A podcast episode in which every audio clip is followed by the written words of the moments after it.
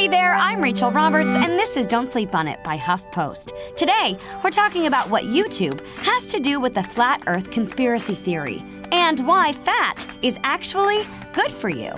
But first, German Chancellor Angela Merkel mocked the Trump administration over threatened tariffs during a speech at the Munich Security Conference on Saturday. But first daughter Ivanka Trump was not having it. In a repudiation of President Donald Trump's America First attitude, Merkel called for strong international alliances, continued contributions to development in struggling countries, and international economic cooperation. Merkel said she was shocked that the Trump administration was considering labeling German cars a, quote, national security threat to the United States. Trump has declared some imports, such as those from China, to be national security threats as a way to unilaterally impose tariffs. Germany's car industry has created more than one hundred thirteen thousand jobs in America in some three hundred factories. In fact, the B M W plant in South Carolina is, quote, actually the largest in the world, Merkel said. She continued, quote, so if they are supposed to be a threat to the national security of America, it's a bit of a shock to us, unquote. The crowd laughed and applauded her comments. The first daughter, though, didn't crack a smile or clap. The audience gave Merkel a standing ovation at the end of her speech. That response was in marked contrast to its reception of Vice President Mike Pence, who spoke after the chancellor. When he brought greetings from President Trump, he was met with a resounding silence. And it turns out that the rise in flat Earth believers, which is exactly what it sounds like, could be due to YouTube. A new study shows that YouTube is at least partly responsible for the uptick in so-called flat earthers, citing a plethora of misinformation on the site as one of the biggest reasons why people are rejecting scientific fact in favor of conspiracy theories.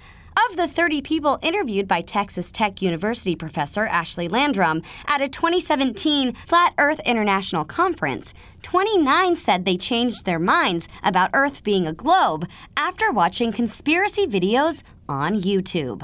Landrum, who presented her findings at this year's meeting of the American Association for the Advancement of Science, said per The Guardian, quote, their algorithms make it easy to end up going down the rabbit hole by presenting information to people who are going to be more susceptible to it, unquote. In a January blog post, YouTube announced that it would be, quote, taking a closer look at how we can reduce the spread of content that comes close to but doesn't quite cross the line of violating our community guidelines, unquote. This includes phony miracle cures and flat Earth conspiracies, among others. Landrum said that believing the Earth is flat is not necessarily harmful, but she notes the idea often comes, quote, packaged with a distrust in institutions and authority more generally, unquote. As a potential antidote, Landrum suggested that scientists create their own videos and upload them to YouTube as a way of educating those seeking more information. If that means more Bill Nye on YouTube, sign me up. And speaking of mixed messages, there are a lot of confusing messages about fat, but it turns out we really need it in our diets. Here's why. Nutritionist Tamar Samuels told HuffPost that, quote, fats are a primary energy source, and we must consume essential fatty acids to support basic functions of our body, unquote. Regularly consuming healthy fats is linked with myriad day-to-day health benefits, including balancing hormones and fighting inflammation. She explained that fats insulate our organs and serve as structural components of our cells. They also support immune function, help to regulate our body temperature, and maintain healthy skin, hair, and nails. Fats also help us absorb essential fat-soluble vitamins like vitamin A, D, E, and K. Other fats serve as a building block for creating hormones, so they're pretty essential. Consuming healthy fats is also correlated with long-term health benefits, such as decreased risk of heart disease.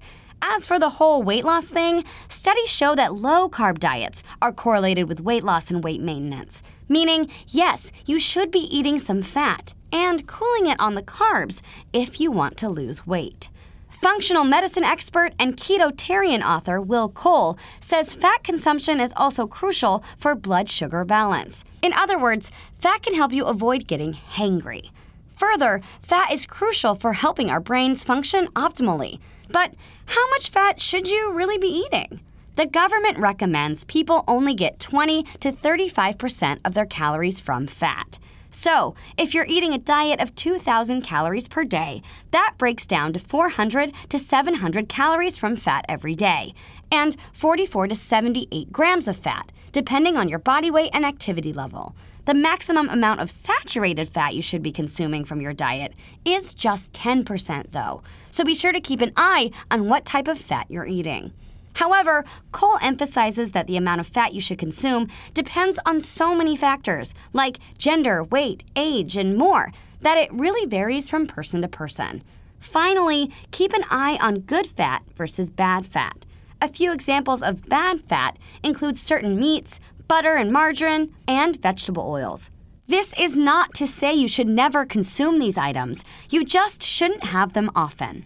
Now the good news. There are tons of delicious fatty foods that are actually great for you. These generally fall under the category of monounsaturated and polyunsaturated fats, and omega three and omega six fatty acids like salmon, avocados, olive oil, whole eggs, and nuts.